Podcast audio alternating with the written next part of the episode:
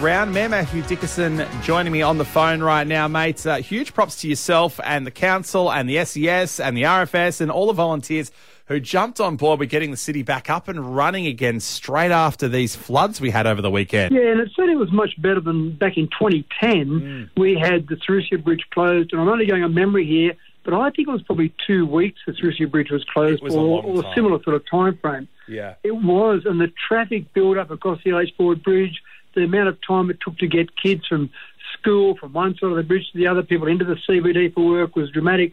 Even that one day that you talked about there, the lineup of cars was Yes. out almost to the airport.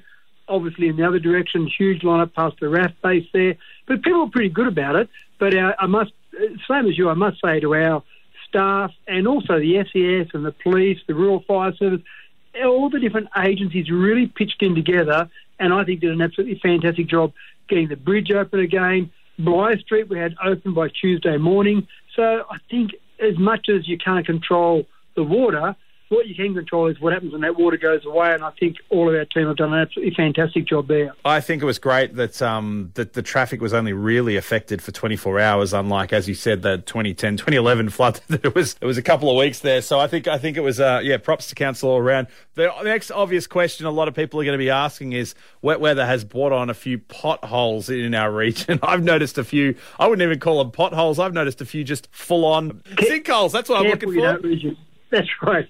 Careful you don't lose your car down some of them. They are bad, there's no doubt about that. And before this latest rain event, obviously we've had a very wet time after our 2019 drought. Hmm. It's been rain, rain, and more rain. We actually did a calculation recently before this latest range of rain events, and we said our road backlog was approximately $40 million. So in our WLGA, if we just had someone drop $40 million on our lap, we would say that we could get the roads up to an acceptable position if we could get enough staff and enough materials to do all the repairs.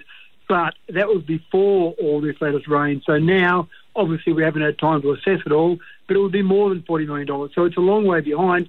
And to give you an idea of how some councils are approaching the problem, I know Armidale have actually asked for a special rate variation mm. of 50%, an increase of 50% over the next three years to solve their road infrastructure backlog. Now, I'm not suggesting that Dubbo's about to go and do that, so don't go and get too scared about it, anyone, that we're going to go and put the rates up by 50%. But it is a problem across the state, and this latest rain has not helped. Yeah, might have to go shake the tin out the front of Dugald's office or something.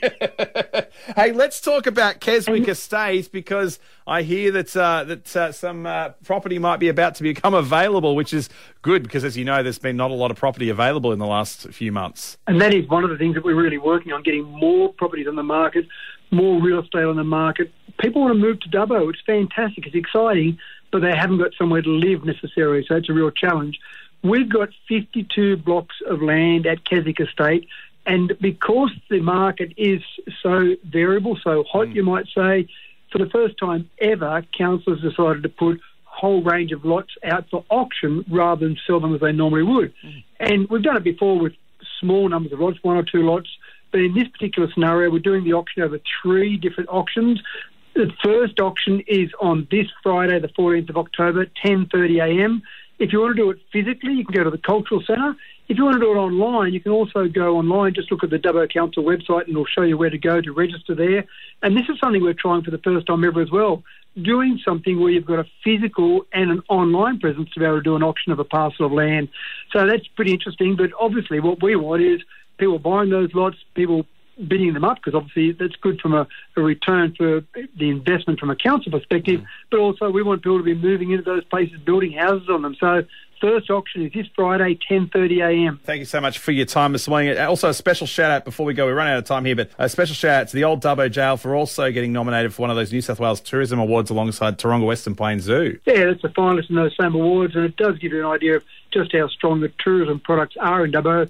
Zoo is obviously fantastic, our number one tourist attraction, but the old Dubbo Jail is a great facility we've got in Dubbo as well, and they're a finalist as well. The 17th of November will be the gala celebration night, Yeah. so I'll go down to that night and hopefully, hopefully, come back and be able to show off a shiny trophy to you. Mayor Mathew Dickerson, thank you so much for your time this morning, and we'll catch up next time. My pleasure. Hello,